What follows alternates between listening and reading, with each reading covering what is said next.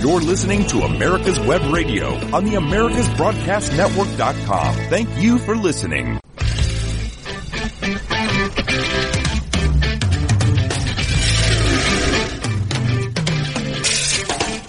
For the next hour, you're listening to the Classic Auto Mall podcast and show, broadcast from the Classic Auto Mall studio in Morgantown, Pennsylvania. Classic Auto Mall is a world-class facility conveniently located just an hour west of Philadelphia and houses 600 classic cars for sale and over 400 barn finds on display. Check out more at classicautomall.com. Now on to the show with our host, the president of Classic Auto Mall, Stuart Houghton. Good morning, Steve and Ethan. Good morning, listeners. Good morning, people in the mallway out there coming into Classic Auto Mall on a rainy Saturday. That's not too rainy, actually. It's not too bad. Drizzly. Drizzly. Overcast and drizzly. yeah, we've had an odd summer. It hasn't been terribly warm, and it's been a lot of rain, so I haven't had to water my yard as much. Although the guy who's doing my yard, uh, it's long. I don't even want to get into it. Anyway, good morning. Thanks to the Pat Travers Band for our theme music, and um, we hope to have a uh, musical celebrity on our show next week. My ex-sister-in-law, Pam awesome. Tillis, she's supposed to be here. We'll see. I'm I'm writing. I'm composing a letter to her about all the uh, reasons why she should be on our show. She's got a pretty tight schedule, so we're hoping she can be here. But uh, I figured out something interesting too. That in our building. I was trying to figure out how big it is in relationship to something that people would understand. When you say 336,000 square feet, they go, oh, okay, yeah, that's big, whatever. Uh, but when you say it is the equivalent of six football fields, that tells you how big it is. That's big. That's huge. That puts it in perspective. That is, think. yeah, I think it's hard for people to grasp perspective of square footage, you know. I try to relate it to the, a local mall. Right. I don't know how big the, the Montgomery, King of Prussia Mall is, Right. the Montgomery Mall. People who go to malls know that how much walking they're going to do. I, I like to tell people that our building is so big that you can see the curvature of the earth. but anyway, I digress. Uh, some new inventory we got in this week. Uh, I, I know you saw this one, the Volvo 122 Amazon. Yeah. I, That's a pretty cool car. I, I saw it right away when it came in the, the door. It's that satin white, which is like, I don't know what, it's that pearly white color. but it's like a matte. It's like a matte white. Um, but it's pearly at, at the same Yeah. time. That's like, that's like polar opposite, isn't it? It is. It- matte and pearly. it's well done. Yeah, it is very well done. And, uh, it's, uh, Frenched and shaved, Mm-hmm. which it sounds like, sounds like a whole other industry, but we won't go sounds there. dirty. Yeah. Sounds very dirty. 1.8 liter four cylinder, Wilwood, uh, front disc brakes and a four speed manual. So it's kind of resto mod with the paint, with the, uh, um, the Wilwood brakes and the Foose wheels that it has Mm-hmm. on it. But the Amazon or Amason, it used to be called. That was what it was originally called with an S. Okay. And uh, somebody, some German ma- motorcycle manufacturer had that name, and so Volvo couldn't use it, and they called it the 122. Uh, but it's still, inter- you know, a lot of people still refer to it as the Amazon now, knee Amazon from Amazon. But Yep. uh, but anyway, really an interesting car, and it's always nice to see stuff that you don't see all the time, and that's what you find in here. I mean, That's it. how many cars do you see here that you've, you know, we got 700 cars in inventory, so you might see something you've never seen before, you hope. Good chance of that. There's a good chance of it anyway. But a lot of the regulars are here as well too. We have quite a few of the uh, Camaro, Mustang, and uh, uh, Corvettes uh, as well too, as of course we would. And we'll get into a little bit more of that here in a minute with our first guest. But anyway, um, other inventory we got in 34 Ford 40 Series Victoria. Did you see that one? I, I don't Oh, think I so did. That's not in your. That's, That's not, not my, that's not my right? That's not my generation. it's vineyard green over brown interior, uh, 221 cubic inch flathead V8, which I always tell people, they go, I've got a, uh, an old Model A and it's got a flathead Ford in it and it hadn't run in 25 years. I said, did it run when it stopped and you parked it? And he goes, yeah. I go, then it'll run again. Right. There's no question. It'll, those things are, are bulletproof. If you, uh, if you know flathead Fords, you'll know that, that they just, they, they will run. If they didn't run when you parked them, then you got a problem. That's right. but anyway, this one's beautiful. It's that Art Deco design. Um, you know, 1934 was, uh, you know, interesting year for Ford. I mean, golly, they had dominated the market with the Model T and the Model A and now the V8 Ford. And, and it was, uh, you know, it was the luxurious, most luxurious and largest Ford of its, of its era. Um, and, uh, a really a neat car. And to the untrained eye, you would look at it and it looks probably just like any other Model A Ford that you would see. But those who know, know the difference between them and, uh, we'll, uh, just keep it at that. But anyway, um, we got a, uh, you know, we were talking about daily drivers and people are Right. looking for cars that you can drive from here because you go to the dealer and they got nothing. Right. I went to the dealer the other day and they didn't even bother to talk to me. That's pretty much how it is now. They don't want to talk to you because they got nothing to talk to you about. hey, can I buy a car? No. Okay. What else do we have to talk about? They're more interested in if you have a car to sell them. I went into an unnamed luxury dealership last week Uh-huh. and there must have been 15 guys on their computer. You could tell they were just jacking around. Right, too. right. Oh, yeah. Not one of them even looked up, said hello. And I'm, you know, I'm, I did, I didn't pull up in a, you know, a beater. I pulled up in something pretty nice Mm-hmm. and not even a word because why bother? You know, why, why idle chit chat when you got nothing to sell? Zero motivation. zero motivation, zero inventory, and uh, zero pay. So Ugly. yeah. So, uh, you know, that's the good news with us. We, uh, we don't have a problem getting inventory because 99% of our cars for sale are on consignment. And so people always have cars to sell, we found out. And, uh, and so we're able to keep a good inventory. If I had to go out and buy inventory to fill this building, I don't think I could do it. I don't think I could find the inventory. First of all, you got to go to an auction pretty much because unless you got a jet that you can just fly around to each individual city and look at one car at a time and go, oh, that one's overpriced or that one's not in good condition. So you go to an auction. Well, there's, you know, 600 other of me there trying to buy Exactly. cars. And so how do you get inventory? I don't know. No, this is a great model. It's, Yeah. You know, it- it's, but don't tell anybody. don't tell anybody. We'll replicate it. Maybe one of these days we might replicate. We can find another mall like this. Yeah. That's the, you know, that's the key. I mean, we've got a 40 acres on the turnpike in Pennsylvania. Um, Between two major between hubs. two major hubs of the world, um, and uh, with a casino now. So, I mean, you know, what else can you ask for? Maybe more restaurants, but uh, Yeah. I digress from that. Uh, the Saturn Sky. So we've been talking about daily driver cars that we have here at Classic Auto the Saturn Sky convertible is a perfect example of that. It's a 2008 black over black. It's only got 38,000 original miles, so it's just getting warmed up. Um, CD and Bluetooth and leather interior and 18 inch wheels and, uh, you know, the Saturn Corporation, which was an interesting, uh, time in General Motors world, uh, was, uh, the, the assembly plant was in Spring Hill, Tennessee. And, uh, I don't know. I wonder what's going on with that building. That would be interesting to find out. Ethan, find that out for I us. have, I have friends down there. Yeah, Down by, uh, have down your- by Nashville. Yeah, have your people. Yeah, I will. I'll call them and say, what's happening with this What's happening? So if you're looking for a daily driver, don't think that Classic Auto Mall is just A, all expensive cars and B, all old cars. Because it's not. We do special interest cars. Mm-hmm. We do, you know, the Saturn Sky is kind of that tweener, you know, it's a, it's, it's, It's special, but it's- special. It's a later model. It's, uh, But drivable. very drivable on a regular basis. And I mean, you know, yes, there's every car in here you could drive on a regular basis. However, you know, do you want heat? Do you want air? Do you want a cup Right. holder? Do you want Mm-hmm. modern amenities? Do you want to be going 55 miles an hour down the turnpike? I don't even want to go 65 down the turnpike because you'll get run over. Yeah, that's you true. know, it, it's uh, so it's one of those things that uh, um, we have cars like that. So if you're in the, if you need something as a daily driver, you know, give us a look. We have Mercedes, we have BMWs, we have a few SUVs, we have uh, some trucks? lots of pickup trucks. We we sell a lot of pickup trucks, and we have a lot of pickup trucks. So uh, if you get a chance, check out our website classicautomall.com, and you'll see all the wonderful inventory we have. We got a uh, a bubble top uh, sh- uh, Chevrolet Bel Air in two uh, 62 uh, with a 502, and it and it has just it was it had done. I'm not sure it was this year or last year's power hot rod power Okay. tour.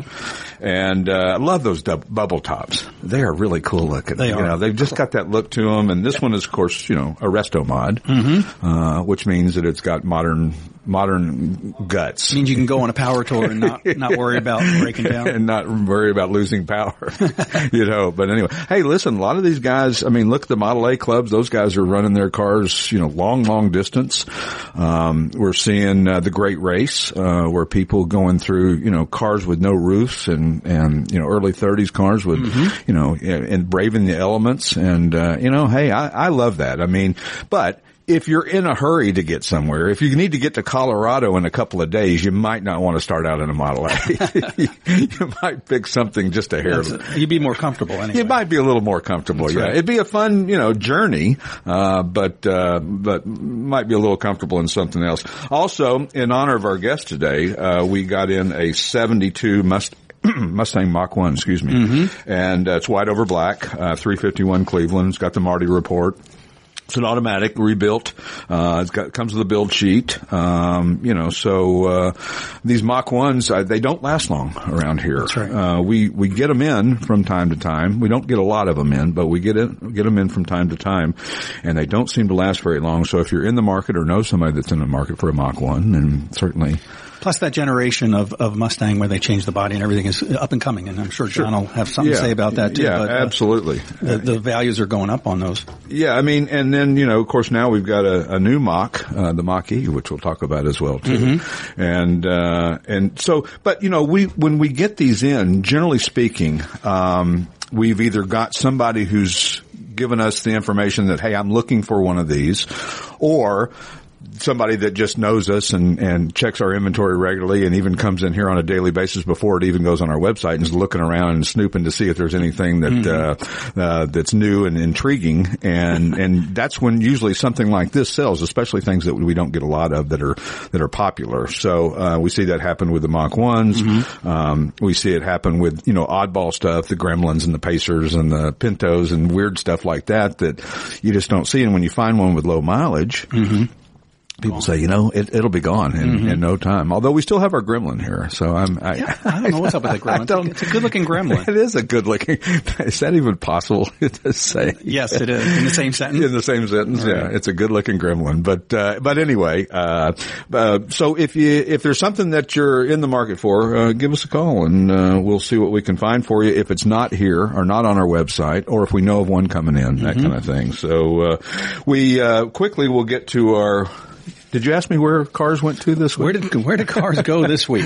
well, we I get a cue from you to give you a cue back. So That's right. I, it's kind of like the light. yeah, you, yeah. We'll just have to come up with some kind of hand signal. or I, something. I think we do. So, um, but anyway, where did Classic Auto Mall sell cars this week? That's well, correct. hell, that's a good question, Steve, and I'm going to answer it for you. It Fanfare. wasn't, wasn't as many this week. It was a little bit of a slower week Okay. for us. Yeah, with the holiday, we had, you know, uh, July 4th, and we were closed, and plus this this week is always a little bit lighter in sales for because people are out doing normal things instead of worrying about buying cars. But where do we sell our 11 cars that we sold last week?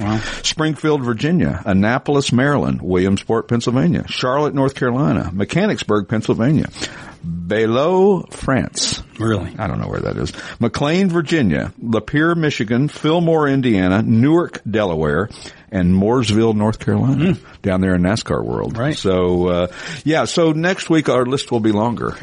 Not that it matters to anybody, but, but if it doesn't. When we return, uh, we've got a very special guest on the show today, uh, Mr. John Clor, who works for Ford Performance and, uh, gets to go out and hang out at car shows all the time and talk cars and Mustangs and performance Fords and all that good stuff. So when we return with the Classic Auto Mall podcast, we'll have him on the air with us. See you in a minute. Since the 1960s, J.C. Taylor has been America's premier specialty insurance provider for classic cars, antique autos, modified, and custom vehicles. Our customers have trusted us to protect their prized possessions for more than six decades. For more information, or to receive a quote, contact our expert team today by calling 888-ANTIQUE, or by visiting our website at jctaylor.com slash AWR. That's 888-268-4783. Or visit jctaylor.com slash AWR. Drive through time with peace of mind. J.C. Taylor. If you want the truth about politics, medicine, weapons, classic cars, and more, you'll want to tune in to America's Web Radio. You can listen to all of your favorite shows live at www.americaswebradio.com or on demand on iTunes, Spotify, or your favorite podcast app. That's www.americaswebradio.com. You're listening to America's Web Radio on the AmericasBroadcastNetwork.com. Thank you for listening. And we're back with the Classic Auto Mall podcast from the Classic Auto Mall studio in beautiful downtown Morgantown, Pennsylvania. We're actually getting quite a few people. We got a gun show this weekend, so if you, of course, you, by the time you hear this, it'll be a week from now, so you won't be able to come buy a gun here, but or ammo or whatever else you're going to buy when you come here. But um, uh, these gun shows are so popular anymore; it's just unbelievable. You know the. Uh, I think everybody needs a gun. Yeah. so good for them. So, um, our special guest this morning, uh, who thankfully, uh, was available for us and is up in the Detroit area. As I like to say, my ex-father-in-law wrote a song called Detroit City and I cannot say Detroit. I have to say Detroit. Right. So, uh, Mr. John Clor, the enthusiast communications manager of Ford Performance with the Ford Motor Company. Good morning, John. How are you this morning? I'm doing great, Stu. This is a great honor. I appreciate the time this morning. Hey, so cool. Don, uh, uh, Humanic, one of our car specialists met you down in, at Carlisle a couple of weeks ago. Right. And gave me your card and he said, Oh, this guy you got to talk to. He's great. And, you know, he's the Ford guru. So I hate that name. I know, I know, I know. I knew you were going to say that, but, uh, but you know, the, I mean, gosh, what a great gig you have. You get to travel around and talk about performance Fords. What, I mean, can it get any better? Uh, it kind of evolved to that. You know, when I first, uh, I thought I had the best job. I worked 15 years at the Detroit News as an editor and then uh, I was wanted to be the auto writer. And the auto writer back then was a guy named Bob Irvin and he was there forever. And I, I just, I got to the point where I, when I left the news after 14 years, I think he was 107. He was not going to retire, you know. so I, I got a, I got a chance. Uh, one of my buddies, uh, at the paper, jumped over to Auto Week magazine, which was in downtown. And he said, John, you don't have to work weekends. Auto companies pay you, fly you all around the world to drive their cars and you can write about cars. So I quit the paper and definitely, yeah, I definitely wanted to make sure that, uh, I had a car job, you know, and, I, and, who would quit that? You Yeah. know, who, would quit, who would quit writing about cars for not just a monthly buff book, uh, a weekly? A weekly. That's Yeah, exactly that's for the guys that what? That's for the guys that uh, can't uh, can't wait a whole month. Yeah, so Uh, that, that's why I had decided. You know, wh- why do auto writers write? Well, Yeah. they- want the car companies to listen to them. Sure. That's it. You know, your seats are terrible, the handling's bad. You write your review, and you just want the car companies to listen to you. But but then that same guy that dragged me over to Auto Week, he quit the magazine. I was a deputy managing editor, and he was the managing editor. Now, don't before you say anything, no, deputy didn't mean Barney Fife. One bullet, right? Yeah, that's right. And, and if anybody out there knows who Barney Fife is, thank God I won't. you got the right audience. What, what a deputy did at the at the magazine is when the managing editor went out to play with cars and road test them, the deputy managing editor had to put a magazine out. Right. So that- He had to actually do the work. yeah, yeah. So you know he he gets to go leave early. and drives home the Corvette or the BMW or the Mercedes or you know I get to leave late, so I got the Kia or the Silverado. Well, it's like uh, the first choice of uh, the pecking order in the parking lot is the guy who leaves first gets the the best car. And I lived with, I worked with a guy out in California, and he had a collection of about eight cars, and we had just moved there, and he had a Pantera and a 928 Porsche, and it was the same way. Once he left and picked whatever he was driving for the day, we got to pick what was left. My buddy and I were fighting over, you know, the the next car to to to get to take. But you know, it's um, it was funny. It was something you mentioned about reviewing automobiles, and you know, maybe giving them a little bit of a hard time. You very rarely see a bad review of a car anymore. I mean, is it just Well, because? that- that's the case, Stuart. Um, you know, it got to the point where some of our buff book competitors never met a car they didn't like. Right. And, yeah.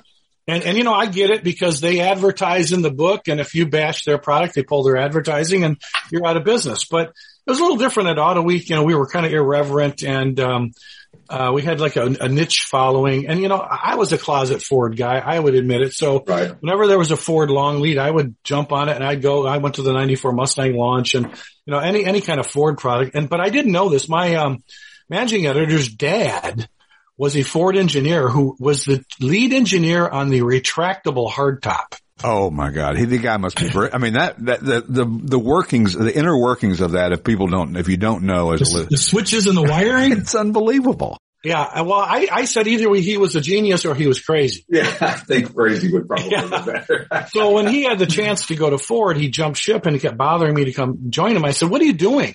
He said, we're going to work on the special vehicle team. And he said, it's a niche group and it's a bunch of mercenaries from, they're, they're grabbing them out of buff books. They didn't want Ford guys. right. They wanted people from the outside who've driven everything else, uh, to come in and market this. And I, he said, we don't have any advertising budget.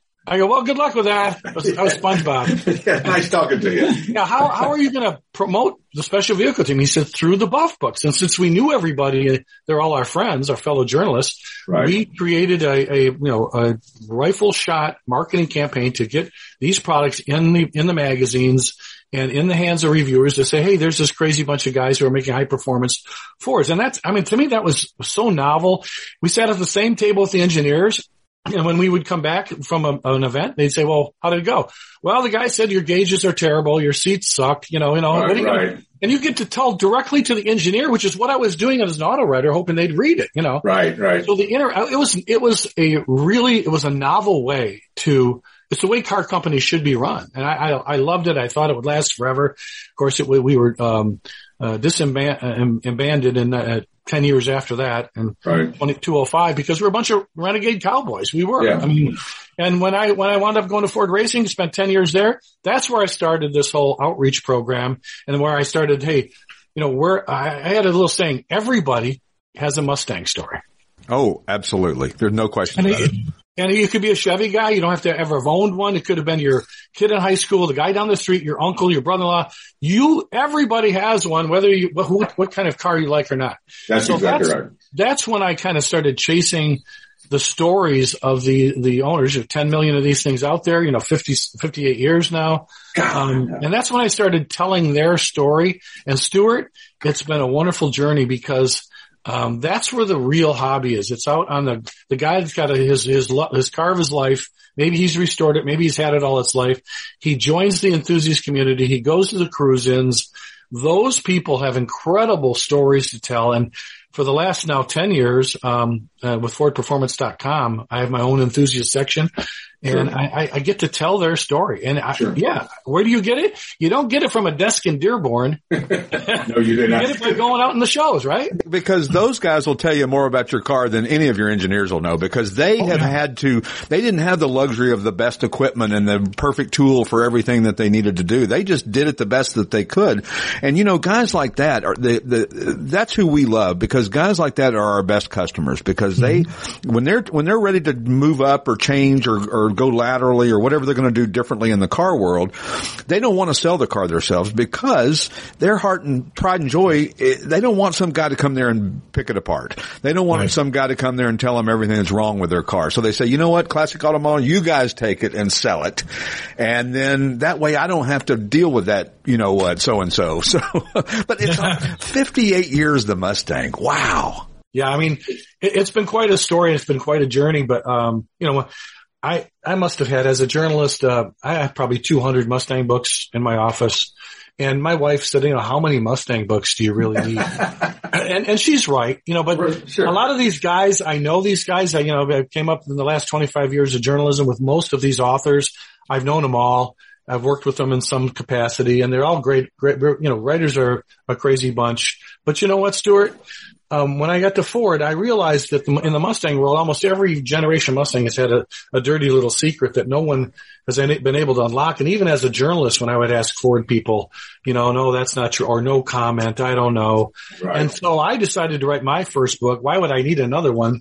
Because I wanted to tell those stories, you know, I wanted to, uh, you know, that was like 15 years ago when I wrote that. And I said, you know, I wanted to get the, the Mustang is more than just a car. How did it become an icon? How, you know, why do you still see it in commercials today? Absolutely. I mean, they said, I I read somewhere uh, yesterday, I was doing a little research and they said that the year that it was introduced in 64, at Christmas time of that year, 96,000 Mustang pedal cars were sold to children.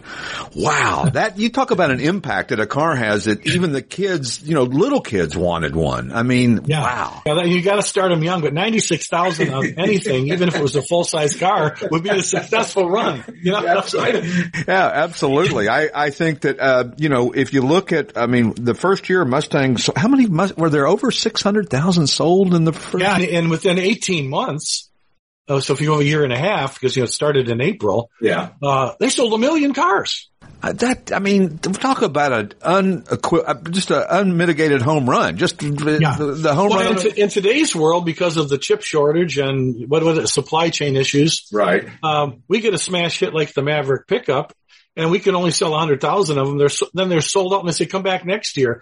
Can you imagine if Lee Iacocca would have sold a hundred thousand and said come back next year? Exactly. You know, he sold a million. A million. Yeah, and Mustangs I think were about twenty six hundred dollars new back in sixty four and a half or sixty. They call them sixty four and a half, but uh, obviously they're all I guess titled as a sixty five, right? That's right. But uh, you know, it, it's so funny. I was looking at you know how many Fords are sold, and I went on Ford's website, and the new Bronco uh, don't plan on ordering a 2022. It says uh, we're sold out. We you got to order a next when year. You when you can't make them, Stuart, because of, you know, we're, uh, somebody asked me how bad it is and I said, well, we're like a bad, uh, Mexican restaurant. We got lots of salsa and no chips. Yeah, that sucks. You can't. Have, what are you going to drink the salsa? I mean, come on. yeah, you can't enjoy it. You can't enjoy it. So it, it's bad right now, but you know, the, the, the beauty of it is that we do have products that people want. And Sure. you're right, 58 years of seven generations and coming up on seven at least, uh, this, this coming year, we're going to have Right. So the joy is how, how great is it that you've been able to figure out with all the changes in society since 1964, with all the changes in tastes and likes and to continue to make a product that people like and, Yeah. and people that fall in love with, and it's still fun to drive. That's that's for me the big key, and that's why I'm I'm loving telling this big story about Mustang. Sure. I, I mean, I look at the new ones and I like them as much as the old ones, and I can't say that about every car that's been re-envisioned uh, out there. But you know, it, it's interesting. And then with the electric cars coming on, I mean, the Mach E is uh, you know very popular. I hear that Pontiac is going to bring back, or General Motors is going to bring back the Pontiac Aztek and rebadge it as the Corvette E. Did you heard that? Yeah. Well, Stuart, that- there goes your readership and your viewership. They're all gone now. Just All right late is going to come in. No, uh, you know, I was on the Aztek long lead. I remember that, and they said it was going to appeal to young people. Yeah, and then they, oh, it's, it's going to be a kid car, and of course, forty year old school teachers bought it. Uh, so that, just like you know, you can't. It's like remember the Dodge La Oh, we're yeah. going to make a Oh, car that yeah. we're going to make a car for the women. You know, guess what? It, it, it, it's turned out that if you make a car that appeals to a broad spectrum of people, you don't have to focus it that narrowly. You just make it beautiful, fun to drive. And I think the bottom line today is affordable. I think Absolutely. cars are becoming too expensive for young people to buy. Even entry level cars are, what few of them you can still find. What's the average price of a car these days? Forty thousand plus. I'm sure it is. It has to be. Yeah, Isn't can you imagine? You know, a you know a sixty month car note, and uh, Oh, yeah. it's- so you're wondering why you know young people aren't into the car market. It's not because they don't like them; they just can't afford them. I think that's part of the Maverick success with the. You Remember back when the original Maverick came out, it was 1999, Yeah. and now the new one is 19,999. When we return, we will talk more, possibly not about the Maverick, but about other Ford performance products and uh, other cool things Ford with uh, uh, John Clor from Ford Motor Company. We'll be back in just a minute. If you love classic cars, you're gonna want to listen to the Classic Car Show with Tom Cox and Richard Lentinello on America's Web Radio. Live every Saturday at 9 a.m. Eastern at americaswebradio.com or on demand on your favorite podcast app. It's a museum, it's a showroom, it's an experience. The Classic Auto Mall in Morgantown, Pennsylvania is 336,000 square feet of rare, custom, and specialty automobiles on display and on consignment. From the earliest production cars to modern exotics, Classic Auto Mall is a feast for the eyes and the memories. Stroll through time in any season in this climate controlled facility that you simply have to see to believe. Admission is free. Just remember to bring comfortable shoes. Since the 1960s, J.C. Taylor has been America's premier specialty insurance provider for classic cars, antique autos, modified, and custom vehicles. Our customers have trusted us to protect their prized possessions for more than six decades. For more information, or to receive a quote, contact our expert team today by calling 888-ANTIQUE, or by visiting our website at jctaylor.com slash AWR. That's 888-268-4783. Or visit jctaylor.com slash AWR. Drive through time with peace of mind. J.C. Taylor. You're listening to America's Web Radio on the AmericasBroadcastNetwork.com. Thank you for listening.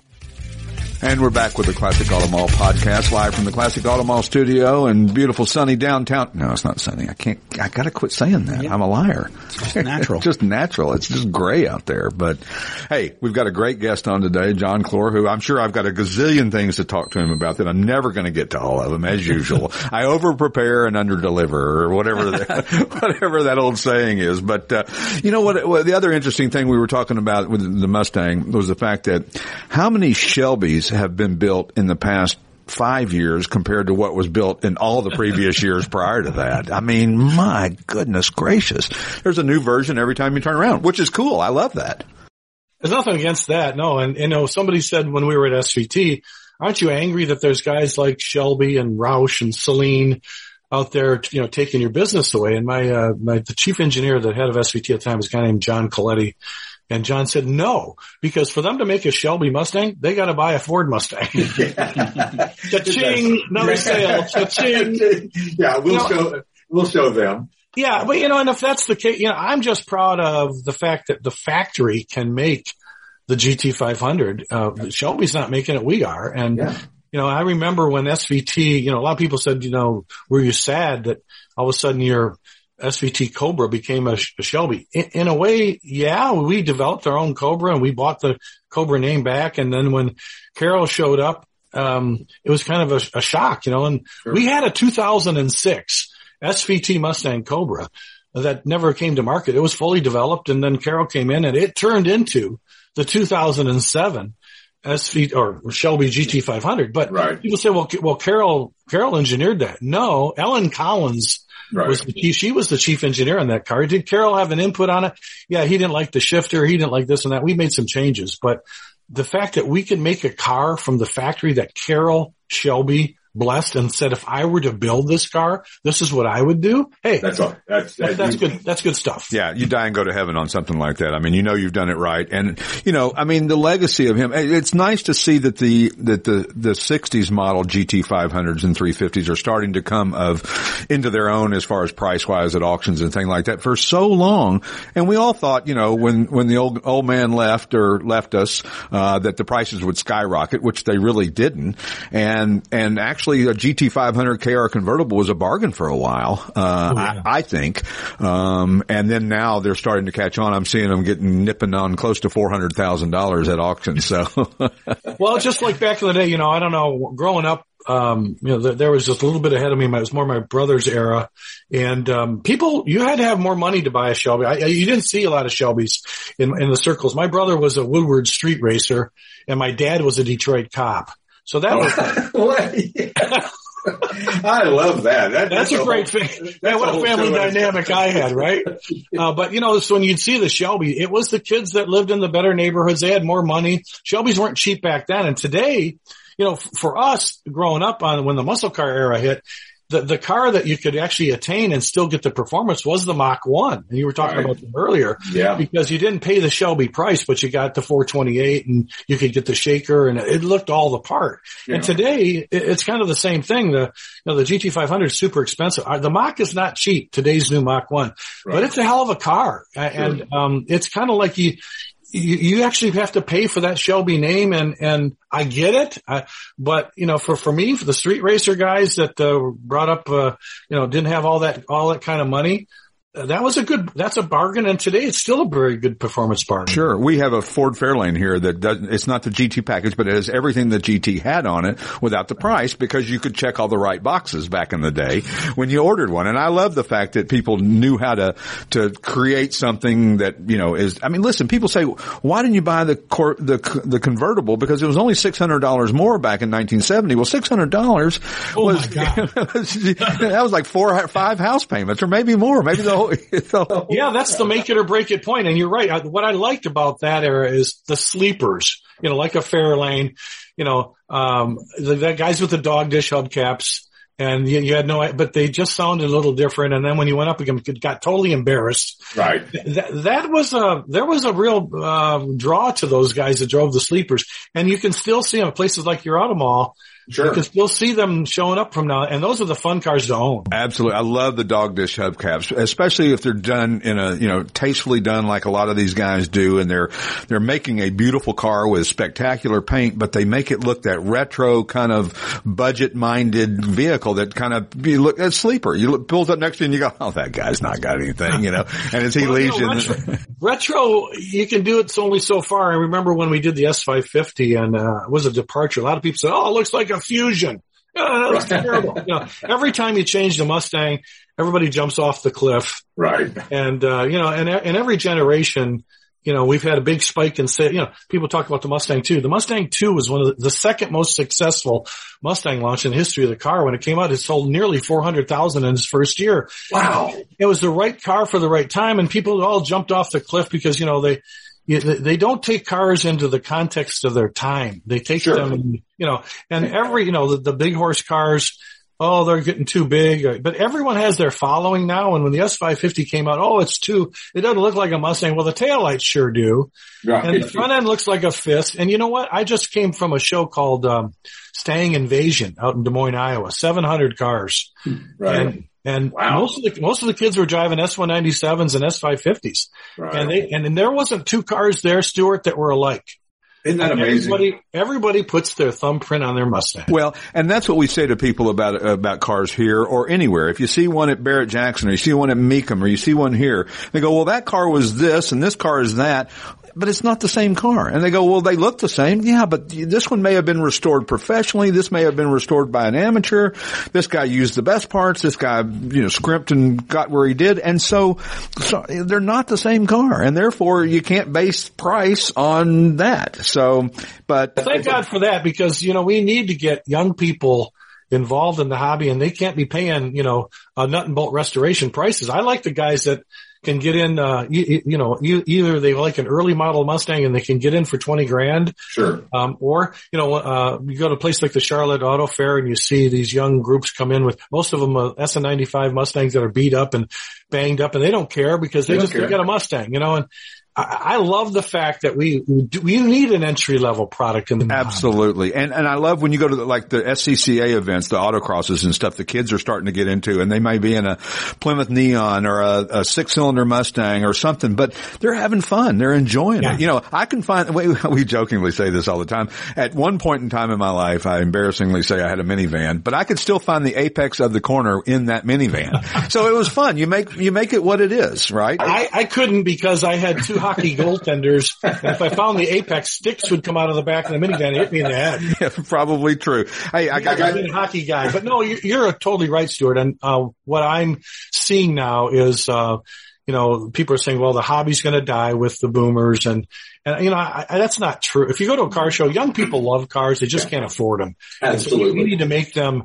We need to pass the torch to them, and I'm so glad they can come in and find a. Uh, affordable, whether it's a classic or just a car they've always wanted, Sure. but to get them into the hobby and embrace this wonderful hobby because mobility, you know, Henry Ford, uh, wanted to build a car that people could, all, everyone could own. Everyone And mobility is the essence of a free society and everyone should be able to have their own car and not have to wait for the bus. Absolutely. And you know, the thing about it is, is that that's so true. We, we take in $5,000 consignments and $500,000 consignments and everything in between. And we, we're not snobs. We like them just as well because you got to start somewhere.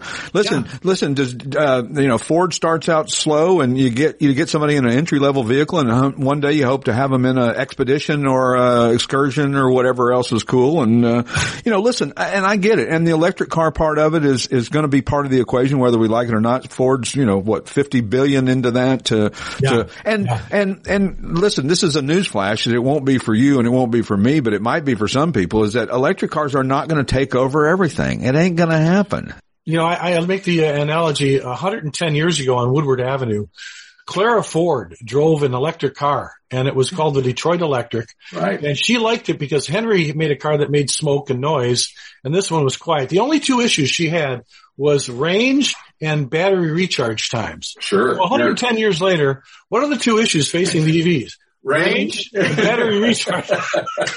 I love so it. true. Yeah. But you know, and it may not be. It may, you know, it may it may not save the planet. You know, people are saying the carbon footprint is actually probably very similar to an ice engine. Right. But and it may be hydrogen. You know, but eventually powertrains change and technology changes. And um, you know, people say, "Oh, the Model T was terrible. It had no airbags." Yeah, the Model T wasn't terrible if the thing you graduated from was a horse and buggy. That's right. Yeah. You- You, you know, imagine if we still had a shovel in downtown and know, the smell and all that. We- Well, we we're we're in Amish country, so we'll have know, to. We'll, sorry. that- I digress. We no no no. We're with you 100. percent Or we could go back to 1975, which trivia, the lowest horsepower year for the Mustang, 87 horsepower. Actually, it wasn't the uh, for the the four cylinder. The lowest V8 horsepower was a Fox body right. uh, in, in 1980. They took the 302 down to. Are you ready for this? 255. They had to they had to actually get the thing down to the point where they could meet the emission standards. So. Uh, the V8 in the Mustang 2 that, uh, was in the, even the King Cobra had 139 horsepower Right. and that baby only had 128 horsepower Wow. for a 255. And you know what? I, I used to say, it's not, don't be hating on the car. It was the era. A Corvette 350 couldn't even make 250 horsepower. My Trans Am had 180 horsepower, and I thought I was king of the mountain. You know. Oh yeah, well, and everything's relatives, you know. So against the Camaro, that 140 horses in a car that weighed 300 and 400 pounds less, it, it was very competitive, you know. You know, I loved what Ford was doing back in the, the Road Atlanta IMSA days when they were taking four cylinders and turning out, you know, what, 900 horsepower out of a four cylinder? Well, remember SVO? And, and SVO, also they yeah. said, we're never going to put a turbocharged four cylinder in a Mustang ever again. Well, SVO is one of my favorite Mustangs of all time. And I know that's a cliche th- thing to say in the Mustang world, but I love those. They were fun to drive. They were, I, I- we don't see them here hardly at all. You've, did you see many in Carlisle this year? Were there many SVO? They had a few, but you know, Yeah. very few and far between, and there were some prime examples. But Right. people really they they didn't look significantly different. You know, you could tell the five lugs and the wing on it and the Sure. hood scoop. But you know what? You're right. It, and it was technology that sold that, Stuart. And Absolutely. I think the future is about technology and, you know, cars are phenomenal today. What they do, you drive a 65 Mustang, you have a little bit of fun and then drive a new one. You say, Oh my God, have we come a long way in 58 years? Absolutely. And you know, that's part of the success of Resto Mods is the fact that people get out of a nice car, brand new something into a, a 69 uh, Mustang and they go, "Ooh, this drives, you know, it's a little it's a little different, sloppy comparatively." But here's the thing. Some people appreciate that. Some people appreciate the fact that it's more of a challenge to ride, to drive it, uh, to to to do things with it, to stop a little bit sooner or slower or whatever. And so it, a lot of people are just spoiled and want exactly what they want today, and I get that. And we're all spoiled. Air conditioning, I'm spoiled. You know, we got to have air conditioning. But at the other side of the coin is is that I like the challenge of driving a Model A or a Model T or a '64 Mustang or any of that stuff. So, John, if you if you're not terribly pressed, we'd love to have you on the third segment if you want to stick around with us for another ten minutes or so. Sure, because if you if I leave now, I got to go out and cut the grass. well, I'll keep you on for a little bit longer. We'll be back with a Classic Auto Mall podcast with our special guest, John Clor of Ford Motor Company here in just a moment. Thanks. When it comes to car magazines, are you tired of reading about mega dollar collector cars you can't afford, or endless reporting on auctions and how to tech stories that don't interest you? Then Crankshaft is the car magazine for you. Crankshaft is a 144 page softcover quarterly filled with all sorts of fascinating stories, the type of car features you won't find anywhere else. It features American and foreign cars, pre and post war era cars of distinction, including sports cars, muscle cars, and regular family sedans, too. To discover what many car enthusiasts are saying is the best car magazine ever published, you can purchase either a single copy for $12.95 plus $3 postage, or a one year subscription, four issues, for $59.95. To order your copy, go to www.crankshaftmagazine.com. That's www.crankshaftmagazine.com. If you love classic cars, you're gonna want to listen to the Classic Car Show with Tom Cox and Richard Lentinello on America's Web Radio. Live every Saturday at 9 a.m. Eastern at americaswebradio.com or on demand on your favorite podcast app. You're listening to America's Web Radio on the AmericasBroadcastNetwork.com. Thank you for listening. And we're back with the Classic Auto Mall podcast with our special guest, John Clor, for our third segment of the day. Show number 44 we're doing, Steve. Hey, are we doing something right or are we That just winging it. Like a 44 Dana. I like that. Uh, John is the enthusiast communication manager at Ford Performance and uh, an all-around car guy and been around the car world forever and a day. John, uh, Carlisle was pretty amazing this year for Ford. Uh, tell us a little bit about that.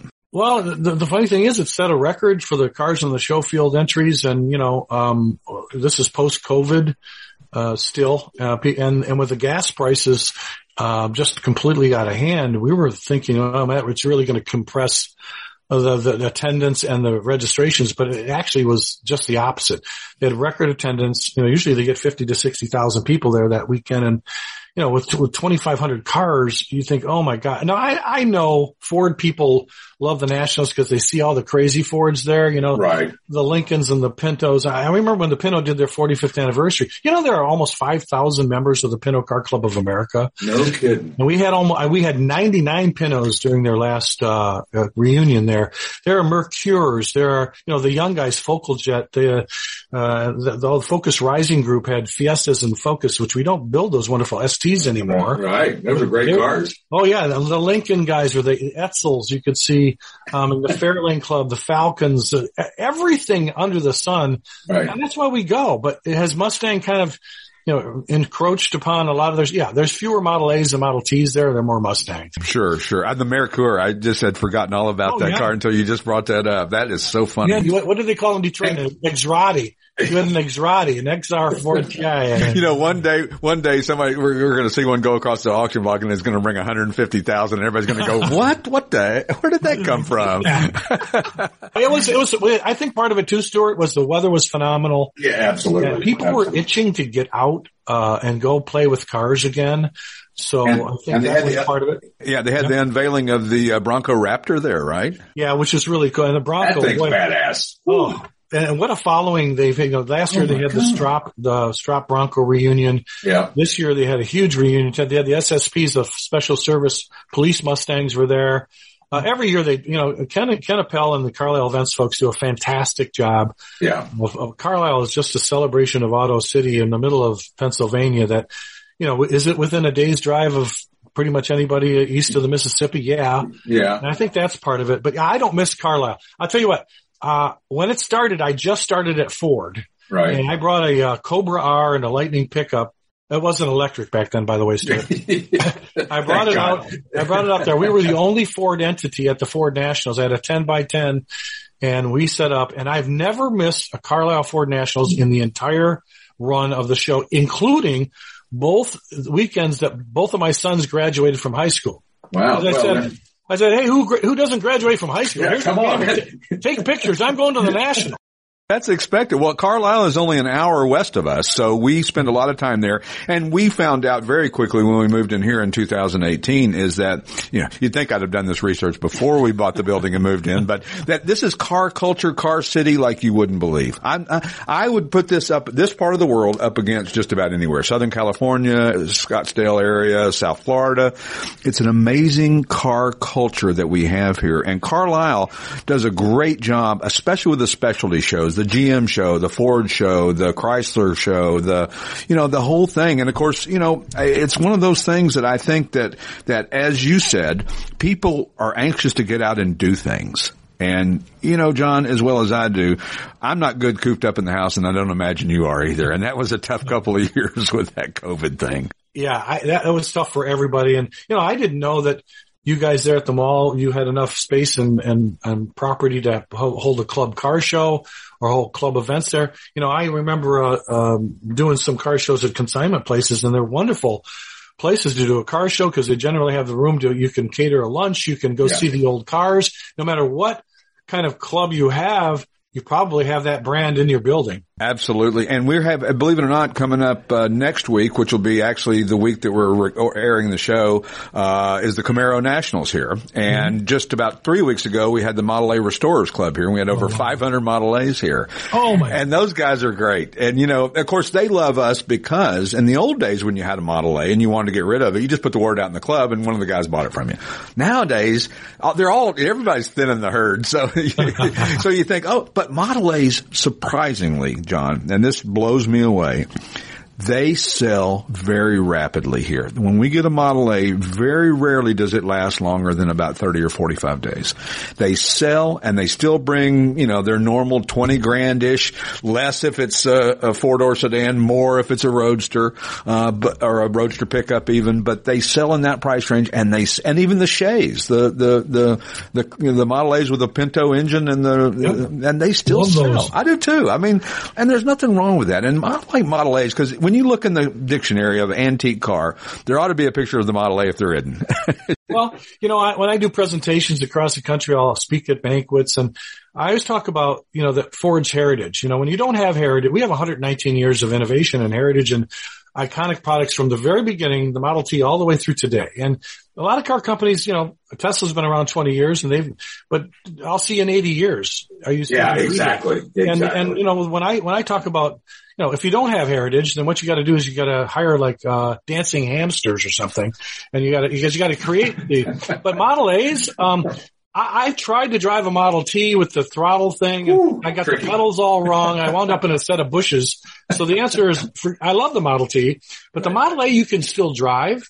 Um, it, it actually can do, you know, 50 miles an hour on the freeway. Like you said earlier, not on the turnpike maybe, but yeah, yeah. but but the, and those cars, what when you when you think about a hot rod, Stuart, what do you think of? You don't think of a Camry. no, you think of a think of a Model A. Yeah, because, A because after the war, when uh, when the GIs got back, and the heck they could fix a Jeep with a rubber band and a paper clip out in the getting shot at. Yeah, getting Right? shot at. Yes, right. So they get back, and what was in the back 40? Some old Model A that was pushed back there.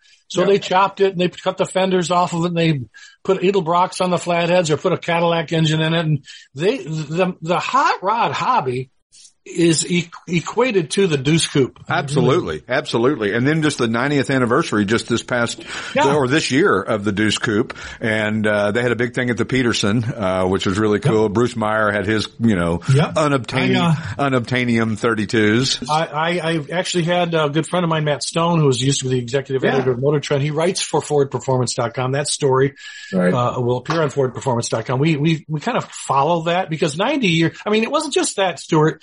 The V8. You know, I remember uh, some quotes where some people were saying Henry lost his mind that if he put a V shape into a, an engine, it would shake itself apart and break in half. They he didn't, but they didn't believe you could. You know, he they thought how stupid Ford was. But you know, the flathead with all of its issues um, made people intoxicated with horsepower. Right. We still in the Henry in the uh, Greenfield in the Henry Ford Museum have a note from bank robbers thanking Ford for the V8 for outrunning the, the Plymouth police cars because power equates to fun. Absolutely, yeah. I mean, and and and they figured that out pretty quickly. You know that that that uh, Cars That Made America is an interesting show. I don't know how accurate it, it is. Yeah, not- know, not correct. I wouldn't imagine it probably is, but it's still fun to watch. I was watching it uh, not too long ago, and there was you know resistance to do everything. But listen, when you had the success of the Model T that he had for how many years it was seven, eight, whatever years, and then the success of the Model A. I mean, change has got to be difficult. You know, you got to be thinking, man, what? I don't want to screw this up, and and you know, we've had a good run here. Let's don't make a, a monumental mistake. Well, and you know, the Ford has had its share of uh, bumps in the road, but you know, the story about Mustang, you know, that really fascinated me. I, you know, a few years back, I was able to meet Gale Halderman, who was the original designer of the six, the '65 Mustang, and he never got really credit for it because he was just a kid out of Ohio, and uh, his bosses. If you go into the museums, you'll find or the, the research areas at Ford, you'll find other names were associated with the car, but when I got to meet Hal Sperlich, who's, you know, the father of the Mustang, not Lee Iacocca, it was Hal Sperlich's idea. Uh, and then to see, meet Gale Halderman, who drew the original sketch, you, you heard the real story. And then Right. to hear that Henry Ford did not want that car because it was so, you know, Edsel went closed in 1960 and in 1962, Iacocca's pitching for another new car. Absolutely not. No, No. done with that. I mean, to, to hear their story, um, that, you know, they got shot down uh, three different times. And if it weren't for the passion of car people saying, you know, we really truly believe in this product, that car would have never been. And that's why car people, you know, you can say, oh, we, you know, we had a Mulally from the, for, as an airplane guy. We had, you know, marketing guys and, but a car person running a car company, that's how we got Mustang. And, and Sure. really, to me, uh, you gotta have that part, that essence of a car person figuring out the product because because if you let the accountants do it, you're in trouble. Because I mean, Well, yeah. and listen, everybody says, why don't they make that car just like the concept was? You know, that was so cool, and it had the fighter yoke, and it had this and that. It's because first of all, it's not very practical. Second of all, it's probably not very user friendly. You think it looks cool. It's like the it's like all of us wanted a Cobra until we got one and burned our legs about seven times on the side pipe and said, yeah, I don't know. I, okay, I'm over that. yeah, you get out of the store, it's 115 degrees and you just, you sit in that little bucket seat and say, man, I, why, where, where's the air conditioning? You know what's funny? The funniest thing about the Cobra is, is that you, you remind your passenger every time when they get out, don't burn your leg on it. What do you do? You stick your leg right on it. Every time. every single time. Every time. Yeah. Know, you're right. And, uh, you know, there's probably more glory in the old cars that we sell and love. And Sure. surely, you know, in the, in the Mustang Club world, people have a 66 fastback or a Boss 302. Then they said, uh, they brought their new Boss 302. And I go, why didn't you bring your 69? Well, here, you know, I can't see out the back window. It has no air. The clutch Right. broke my ankle, you know. The, the battery was dead, whatever. Yeah. Bias ply tires, you know. Uh, so the glory is these are this is the glory year for Mustangs, right? And really for muscle cars with the Challenger and Camaro. and Oh my God. This Yeah. is the muscle car era. Right And you now. know, and, and there was a time not that long ago that we thought there will never be muscle cars or cars of performance ever again. About 74, 75, you're thinking, well, I'm gonna, by the time I can afford a car, they're going to be long gone. You know, there's nothing cool. I'm nothing's going to be fast. And look, I mean, the new, uh, you know, the Hellcats and the Demons and the Shelbys and the 800, 900 horsepower from the factory. Crazy. way better even than the Boss Nines and the Yenko Camaros, and they didn't couldn't turn a corner like they do. Go drive a Boss 9 for about 15 minutes and tell me how much fun it is. It ain't that much fun. Especially oh, for half a million dollars. yeah, especially Yeah. if you're driving at any speed, you know, 60 miles an hour plus, because that thing is redlining, and Oh, yeah. it sounds like it's going to fall apart when you're doing 60 miles an hour. And I No, get we, it. sure- we sure have come a long way, but you know what the the issue is? You know, like a lot of these cars are going to go away now. You can't keep the you know, the, the companies need to build their own icons. They can't Right. keep, you know, Mustang's been around a long time. It's changed a lot.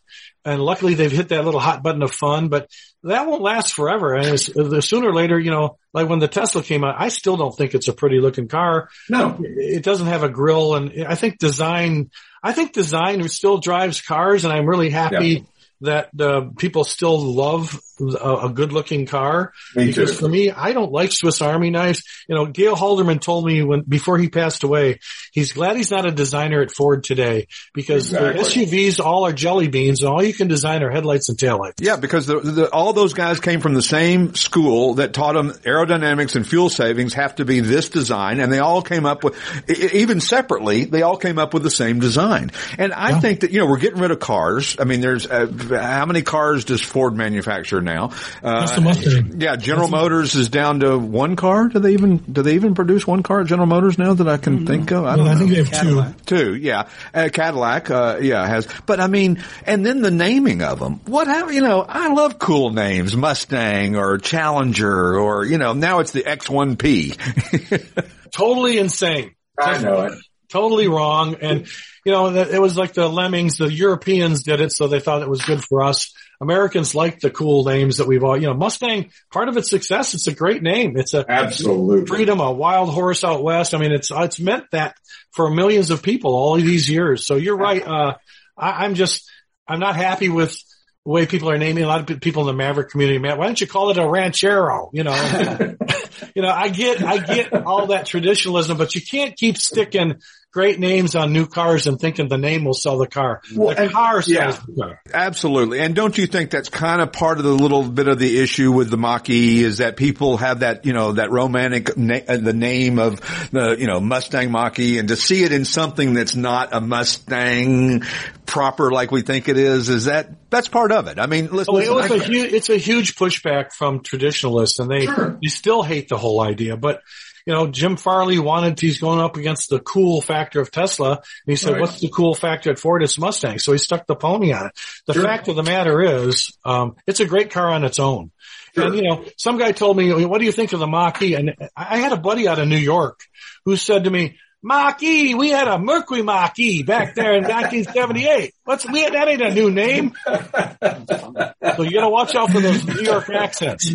We've got to do this again, John. This has been fantastic. Thank you Oh, so much. talk about. We got lots more to talk about. Absolutely. And next time you're on the turnpike, you got to stop in and say hello to us. We'd, You know, uh, I do want to come by. I might uh, got some shows coming up uh, in the fall. I, I do want to stop in. If you don't mind, I'll, I'll ring your doorbell. Yeah, I'll send you an email if you, if you don't have all my. I think you got all my contact info, and uh, we'll look forward to seeing you at a show or here sometime in the future.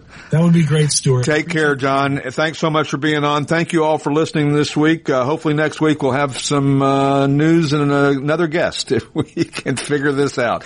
Take care, and we'll see you from the Classic Auto Mall podcast. We appreciate your listening to our show today, and don't forget, when you're in southeastern Pennsylvania, come visit us in person. We're open Monday, Tuesday, Thursday, and Friday from 9 a.m. to 5 p.m.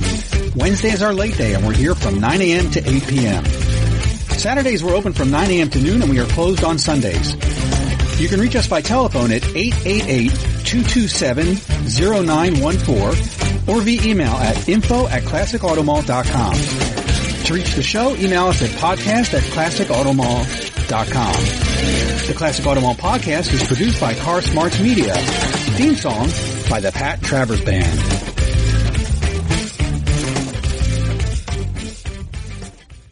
You're listening to America's Web Radio on the AmericasBroadcastNetwork.com. Thank you for listening.